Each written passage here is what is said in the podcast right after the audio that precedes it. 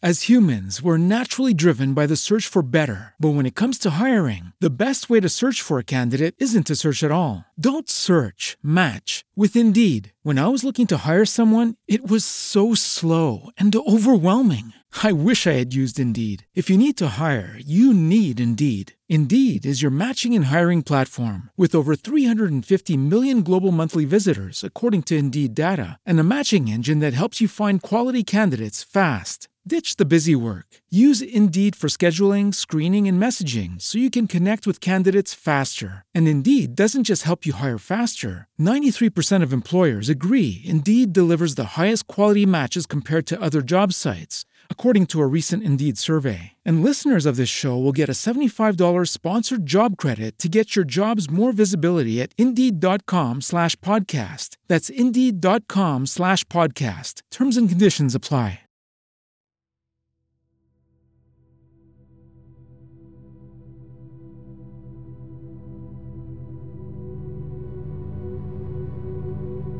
Capitolo 12 in cui l'ingegner Robur agisce come se volesse concorrere a uno dei premi Montion.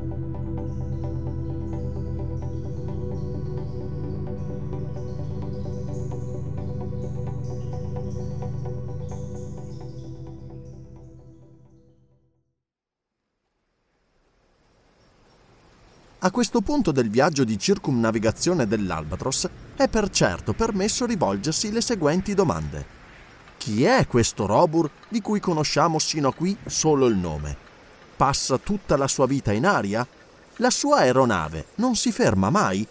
Non ha egli un rifugio in qualche luogo inaccessibile, dove se non ha bisogno di riposo fa sosta almeno per rifornirsi di viveri? Sarebbe strano se non fosse così. I più potenti volatili hanno sempre un nido in qualche parte. Secondariamente, che cosa conta di fare l'ingegnere dei suoi due imbarazzanti prigionieri? Pretende di tenerli in suo potere e condannarli in perpetuo a volare?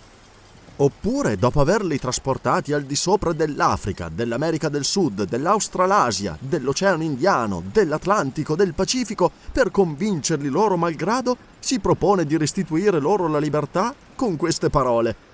Adesso, signori, spero che vi mostrerete meno increduli verso la teoria del più pesante dell'aria. A queste domande è ancora impossibile rispondere.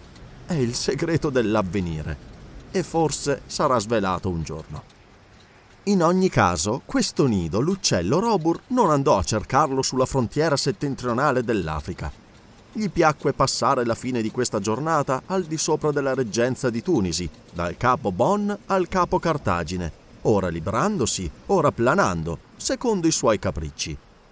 Poco dopo si inoltrò verso l'interno e imboccò la mirabile valle del Medjerda, seguendo il suo corso giallastro, perso fra le macchie di cactus e di oleandri.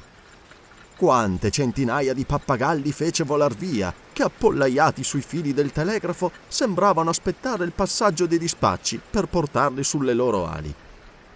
Poi scese la notte e l'Albatros si librò al di sopra delle frontiere della Crumiria.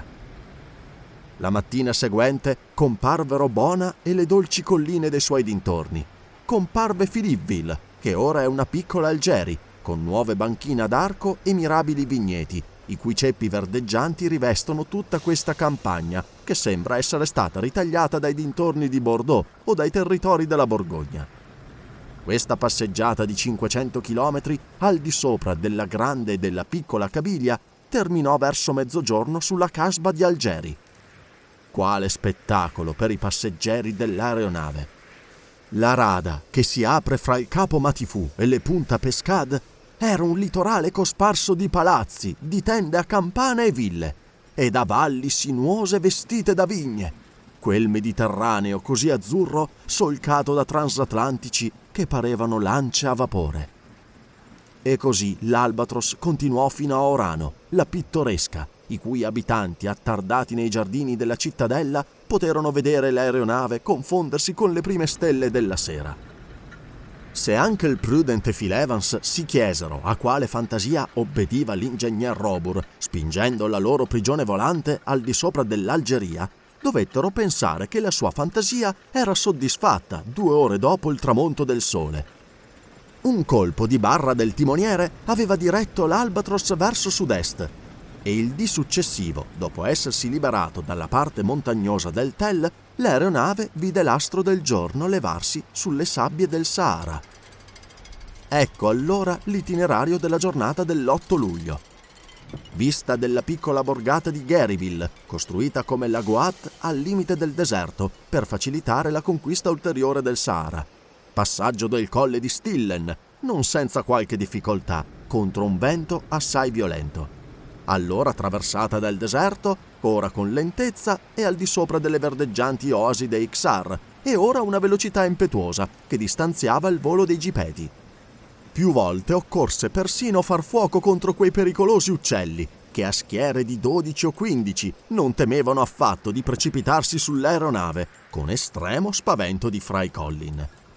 Ma se i gipeti non potevano rispondere che con grida terribili, con colpi di becco e di zampe, gli indigeni, non meno selvaggi, non risparmiarono all'aeronave colpi di fucili, soprattutto quando ebbe superato la montagna di Sel, la cui struttura verde e violacea traspariva sotto il suo mantello bianco.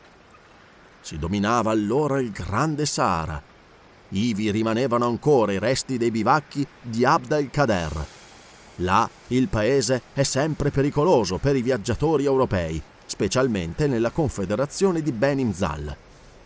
L'Albatros dovette allora risalire verso le più alte zone per sfuggire a un soffio di Simun che spingeva un'onda di sabbia rossastra alla superficie del suolo, come avrebbe fatto un maremoto alla superficie dell'oceano. In seguito, gli altipiani desolati del Cepka mostrarono le loro massicciate coperte di lave nerastre, fino alla fresca e verde valle di Ain Messen, Sarebbe difficile immaginare la varietà di quei territori che lo sguardo poteva abbracciare nel loro insieme. Alle colline coperte d'alberi ed arbusti succedevano delle lunghe ondulazioni grigiastre, drappeggiate come le pieghe di un barracano arabo, le cui spaccature profonde accidentavano il suolo. Da lontano apparivano degli uadi dalle acque torrenziali, foreste di palme, gruppi di capanne sopra un'altura, intorno ad una moschea, fra le altre Metliti, dove risiede un capo religioso, il Gran Marabutto Sidi Chic. Prima di notte già s'erano percorse alcune centinaia di chilometri al di sopra di un territorio uniforme, sparso di grandi dune. Se l'Albatros avesse voluto fare una sosta, sarebbe atterrato nei bassi fondi dell'oasi di Urgla, seminascosta da una foresta di palmizi. La città si mostrò assai distintamente, con i suoi tre quartieri distinti, l'antico palazzo del sultano, specie di casba fortificata, le case costruite con mattoni cotti dal sole, i pozzi artesiani scavati nelle valle dove l'aeronave avrebbe potuto rinnovare la provvista d'acqua. Ma grazie alla sua straordinaria velocità, le acque dell'Idaspe, attinte nella valle del Kashmir, riempivano ancora i suoi serbatoi in mezzo ai deserti dell'Africa L'Albatros fu veduto dagli arabi, dai mozabiti e dai neri che si dividono l'oasi di Urgla?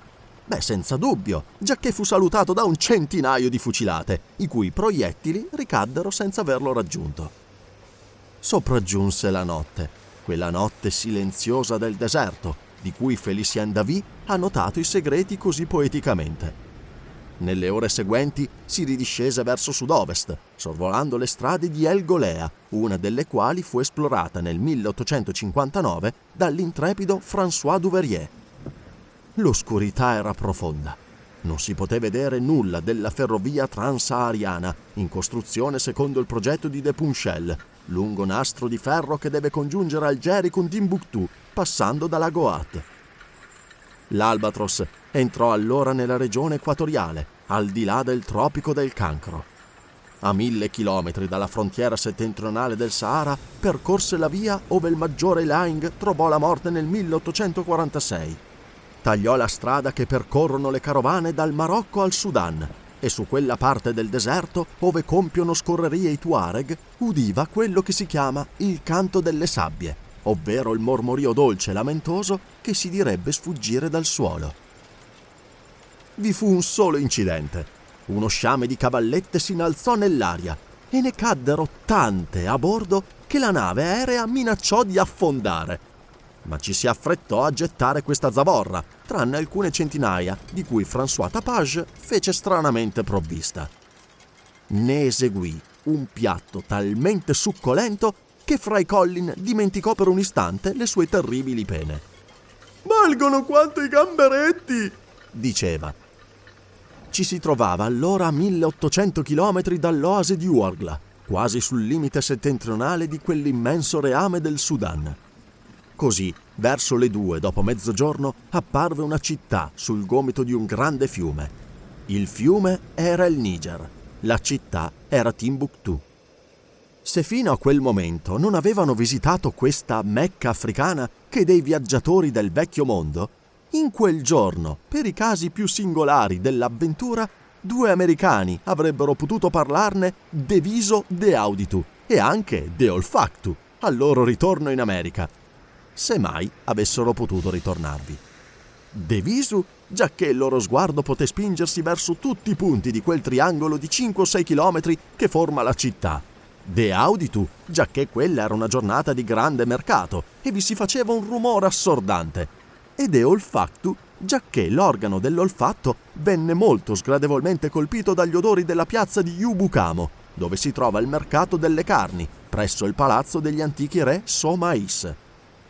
In ogni caso, l'ingegnere non credette di dover lasciare ignorare al presidente e al segretario del Weldon Institute che avevano l'estrema fortuna di contemplare la regina del Sudan, ora in potere dei Tuareg di Taganet. Signori, ecco a voi Timbuktu!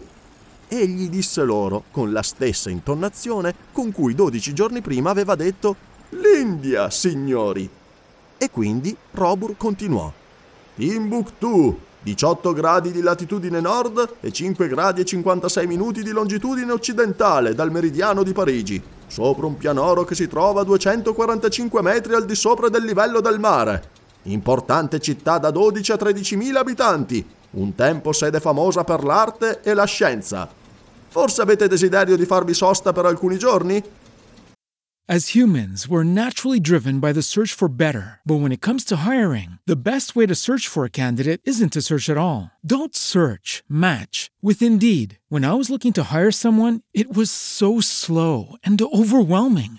I wish I had used Indeed. If you need to hire, you need Indeed. Indeed is your matching and hiring platform with over 350 million global monthly visitors, according to Indeed data, and a matching engine that helps you find quality candidates fast. Ditch the busy work. Use Indeed for scheduling, screening, and messaging so you can connect with candidates faster. And Indeed doesn't just help you hire faster. 93% of employers agree Indeed delivers the highest quality matches compared to other job sites, according to a recent Indeed survey. And listeners of this show will get a $75 sponsored job credit to get your jobs more visibility at Indeed.com slash podcast. That's Indeed.com slash podcast. Terms and conditions apply.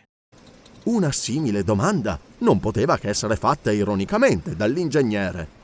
Ma sarebbe pericoloso per degli stranieri in mezzo agli abitanti del luogo, ai berberi, ai fullani e agli arabi che la occupano. Tanto più che si aggiunge che il nostro arrivo in aeronave potrebbe forse dispiacer loro.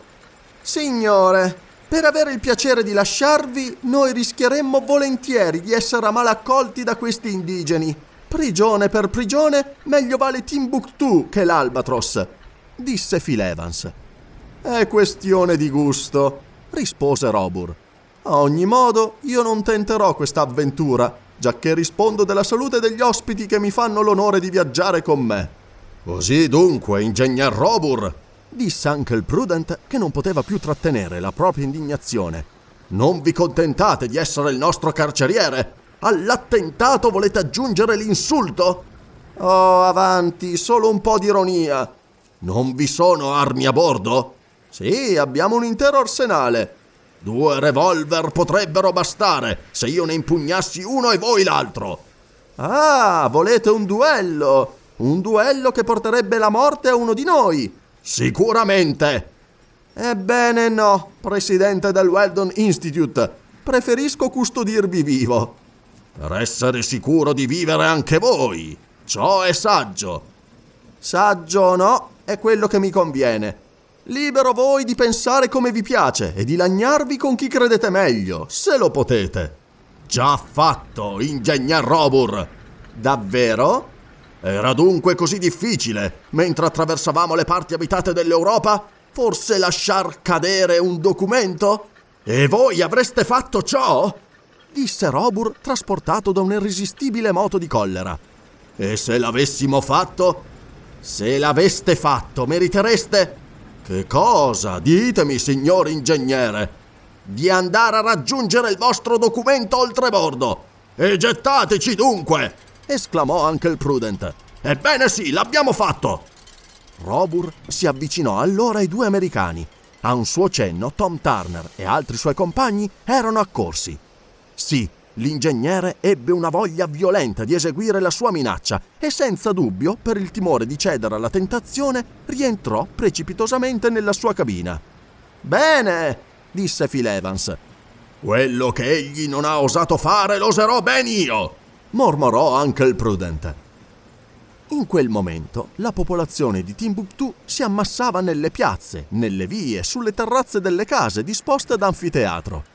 Nei ricchi quartieri di Sankore e di Sarahama, come nelle miserabili capanne coneche di Raguidi, i preti lanciavano dall'alto dei minareti le più violente maledizioni contro il mostro aereo. Ciò era più inoffensivo delle palle di fucile.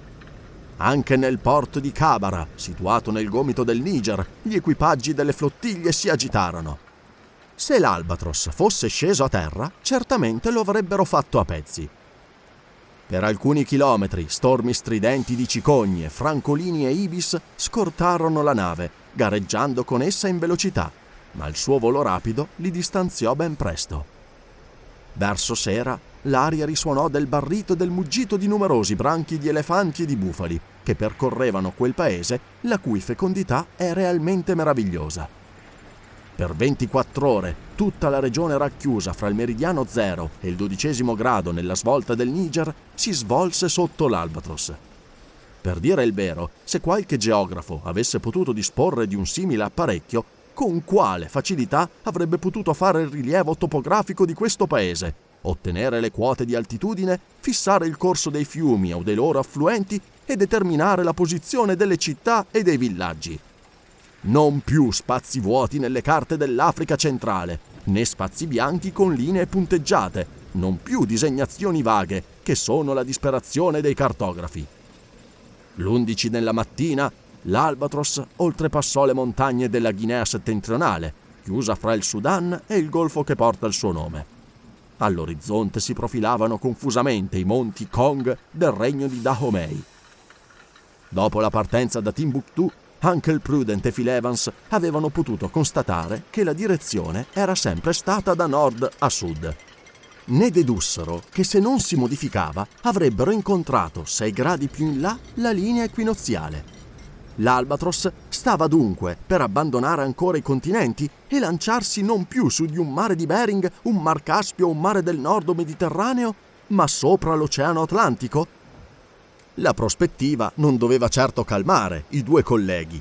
Probabilità di fuga divenivano nulle in tal caso. Intanto l'Albatros procedeva lentamente, come esitasse a lasciare il continente africano. Forse l'ingegnere pensava di tornare indietro? No. La sua attenzione era particolarmente richiamata dal paese che attraversava in quel momento. Tutti conoscono, ed egli pure lo conosceva, le condizioni del regno di Dahomey, uno dei più potenti del litorale occidentale dell'Africa. Abbastanza forte per aver potuto lottare col suo vicino, il regno di Ashanti. I suoi confini sono tuttavia limitati, giacché misura 120 leghe da sud a nord e 60 da est a ovest. La sua popolazione ammonta a 7 o 800 mila abitanti, dopo l'annessione dei territori indipendenti dell'Ardra e dei Wuida. Se non è molto esteso, il regno di Dahomey ha molto fatto parlare di sé. È celebre per le orribili crudeltà che caratterizzano le sue feste annuali e per i sacrifici umani, spaventose catombe destinate a onorare il re che discende nella tomba e quello che lo rimpiazza. È anche buona educazione quando il re di Dahomey riceve la visita di qualche alto personaggio o di un ambasciatore straniero fargli la sorpresa di una dozzina di teste tagliate in suo onore e tagliate dal ministro della giustizia, il Mingham, che adempie a meraviglia queste funzioni d'ufficio. Appunto nel periodo in cui l'Albatros passava la frontiera del Dahomey, il re Bahadu era morto e tutta la popolazione stava per procedere all'incoronazione del suo successore. Ne derivava in tutto il paese un movimento che non era sfuggito a Robur. Infatti, lunghe file di abitanti si dirigevano dalle campagne verso Abomei, la capitale del regno. Strade ben tenute che si diramano in vaste pianure coperte di erbe giganti, sterminati campi di manioca, foreste magnifiche di palmizi, alberi di cocco, mimose, aranci e manghi. Ecco il paese i cui profumi salivano fino all'Albatros, mentre migliaia di pappagalli e cardinali fuggivano da tutto quel verde. L'ingegnere, appoggiato alla battagliola, assorto nei suoi pensieri, scambiava solo poche parole con Tom Turner. Non sembrava del resto che l'Albatros avesse il privilegio di attirare l'attenzione di quelle masse in movimento, per lo più invisibili sotto le cupole impenetrabili degli alberi. Questo sicuramente perché si teneva a considerevole altitudine, in mezzo a leggere nuvole. Verso le 11 del mattino apparve la capitale cinta da alte mura, protetta da un fossato che la circonda per 12 miglia. Vie larghe e regolarmente tracciate su di un suolo piatto, una gran piazza il cui lato nord è occupato dal palazzo del re. Questo vasto complesso di costruzioni è dominato da una terrazza, poco lungi dalla casa dei sacrifici. Durante i giorni di festa è dall'alto di questa terrazza che si gettano al popolo dei prigionieri legati entro ceste di vimini e difficilmente si potrebbe immaginare con quale furia vengono fatti a pezzi questi sventurati. In una parte del palazzo reale sono alloggiati 4.000 guerrieri, uno dei contingenti dell'esercito reale non i meno coraggiosi. Se si può dubitare che vi siano delle amazzoni sul fiume omonimo, questo è certo nel Dahomey. Le une portano una camicia turchina, la sciarpa turchina o rossa, i calzoni bianchi rigati di turchino e un berretto bianco. Le altre, cacciatrici di elefanti, sono armate di una pesante carabina, un pugnale a lama corta, due corni d'antilope fissati in testa con un cerchio di ferro e queste ultime hanno la tunica metà azzurra e metà rossa e per arma il trombone, con vecchi cannoni di ghisa. Le prime, infine, un battaglione di fanciulle, hanno una tonica azzurra e calzoni bianchi. Sono vere vestali, pure come Diana, e come esse armate di arco e di frecce. Aggiungete a queste amazzoni circa 5 o 6 mila uomini con calzoni, camiciola di cotonina, una sciarpa annodata in vita e avrete passato in rassegna l'intero esercito del Dahomey. Abomey era in quel giorno del tutto deserta.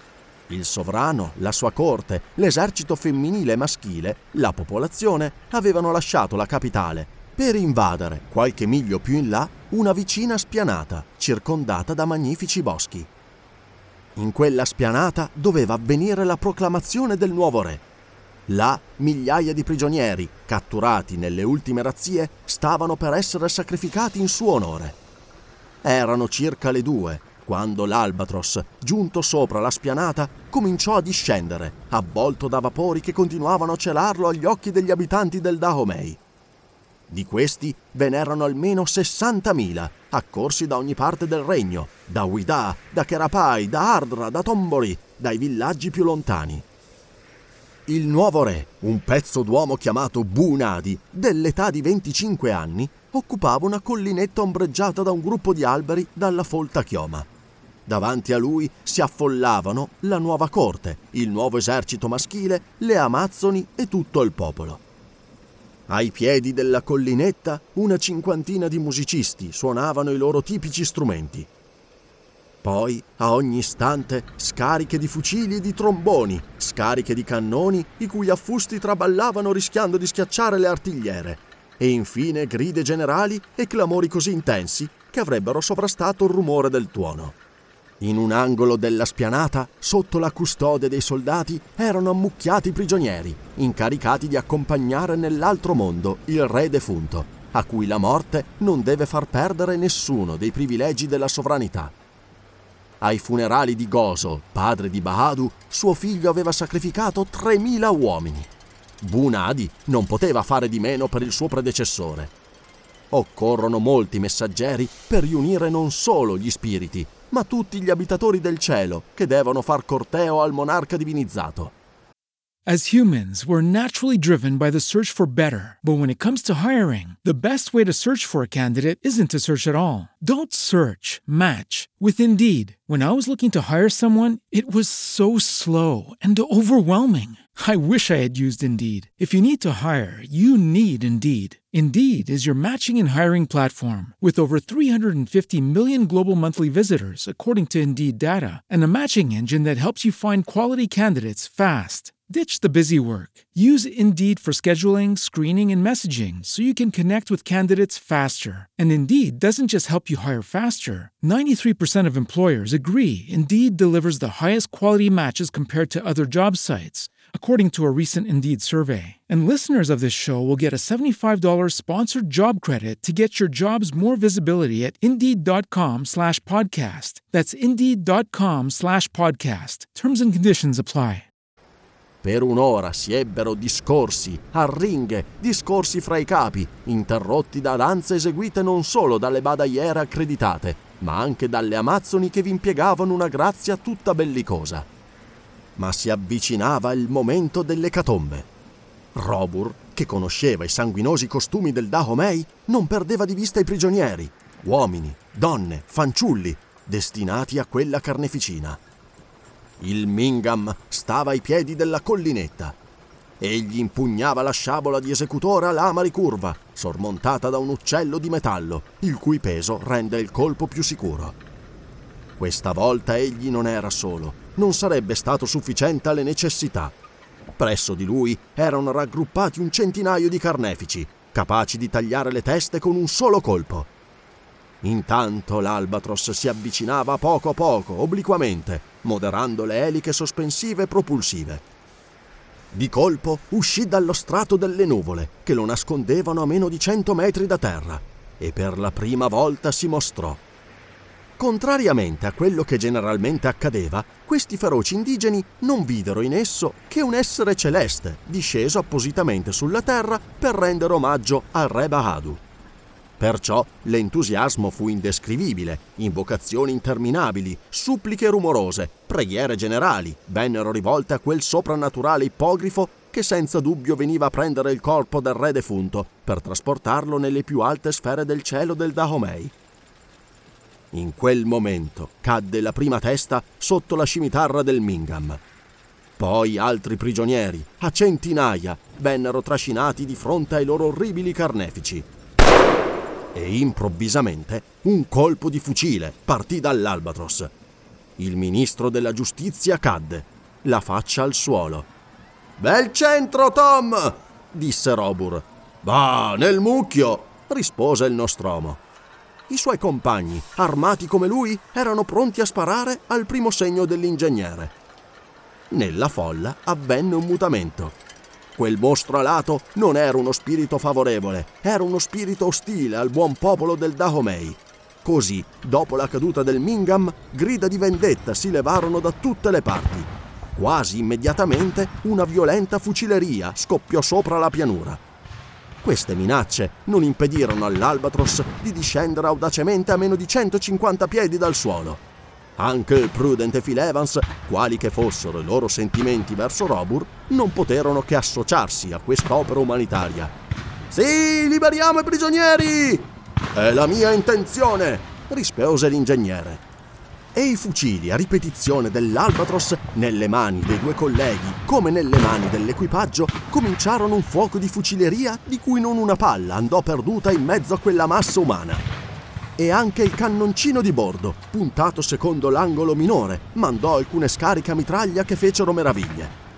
Immediatamente i prigionieri, senza nulla capire di questo soccorso venuto dall'alto, ruppero le catene, mentre i soldati rispondevano ai fuochi dell'aeronave. L'elica anteriore fu attraversata da una palla, mentre alcuni proiettili colpivano lo scafo. Fry Collin, nascosto in fondo alla sua cabina, per poco non venne colpito attraverso la paratia della tuga. Ah, vogliono gustarne ancora! esclamò Tom Turner. E precipitandosi nel magazzino delle munizioni, ricomparve con una dozzina di cartucce di dinamite che distribuì ai suoi compagni. A un segno di Robur, le cartucce furono lanciate sopra la collinetta e urtando il suolo scoppiarono come piccoli obici. Quale disfatta del re, della corte, dell'esercito, del popolo in preda a uno spavento più che giustificato da una simile invenzione. Tutti avevano cercato rifugio sotto gli alberi, mentre i prigionieri fuggivano senza che alcuno pensasse a inseguirli. In tal modo furono rovinate le feste in onore del nuovo re del Dahomey. Così anche il Prudent e Phil Evans dovettero riconoscere la potenza di cui disponeva un simile apparecchio e quali servizi poteva esso rendere all'umanità. Poco dopo, l'Albatros risalì tranquillamente a un'altezza media, passò sopra Ouida e perdette in breve di vista quella costa selvaggia che i venti di sud-ovest circondano di inabbordabile risacca. L'Albatros stava volando sull'Atlantico.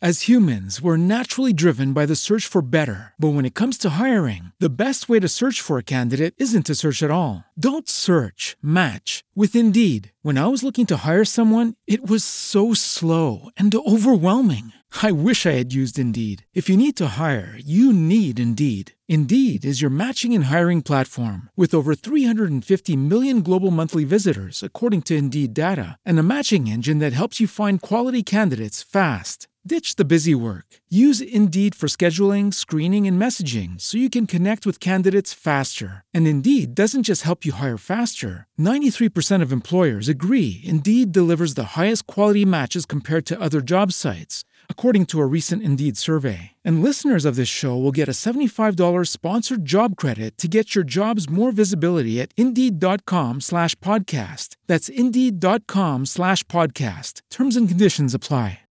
With the Lucky Land slots, you can get lucky just about anywhere. This is your captain speaking. Uh, we've got clear runway and the weather's fine, but we're just going to circle up here a while and uh, get lucky. No, no, nothing like that. It's just these cash prizes add up quick. So I suggest you sit back, keep your tray table upright, and start getting lucky. Play for free at LuckyLandSlots.com. Are you feeling lucky? No purchase necessary. Void where prohibited by law. 18 plus terms and conditions apply. See website for details.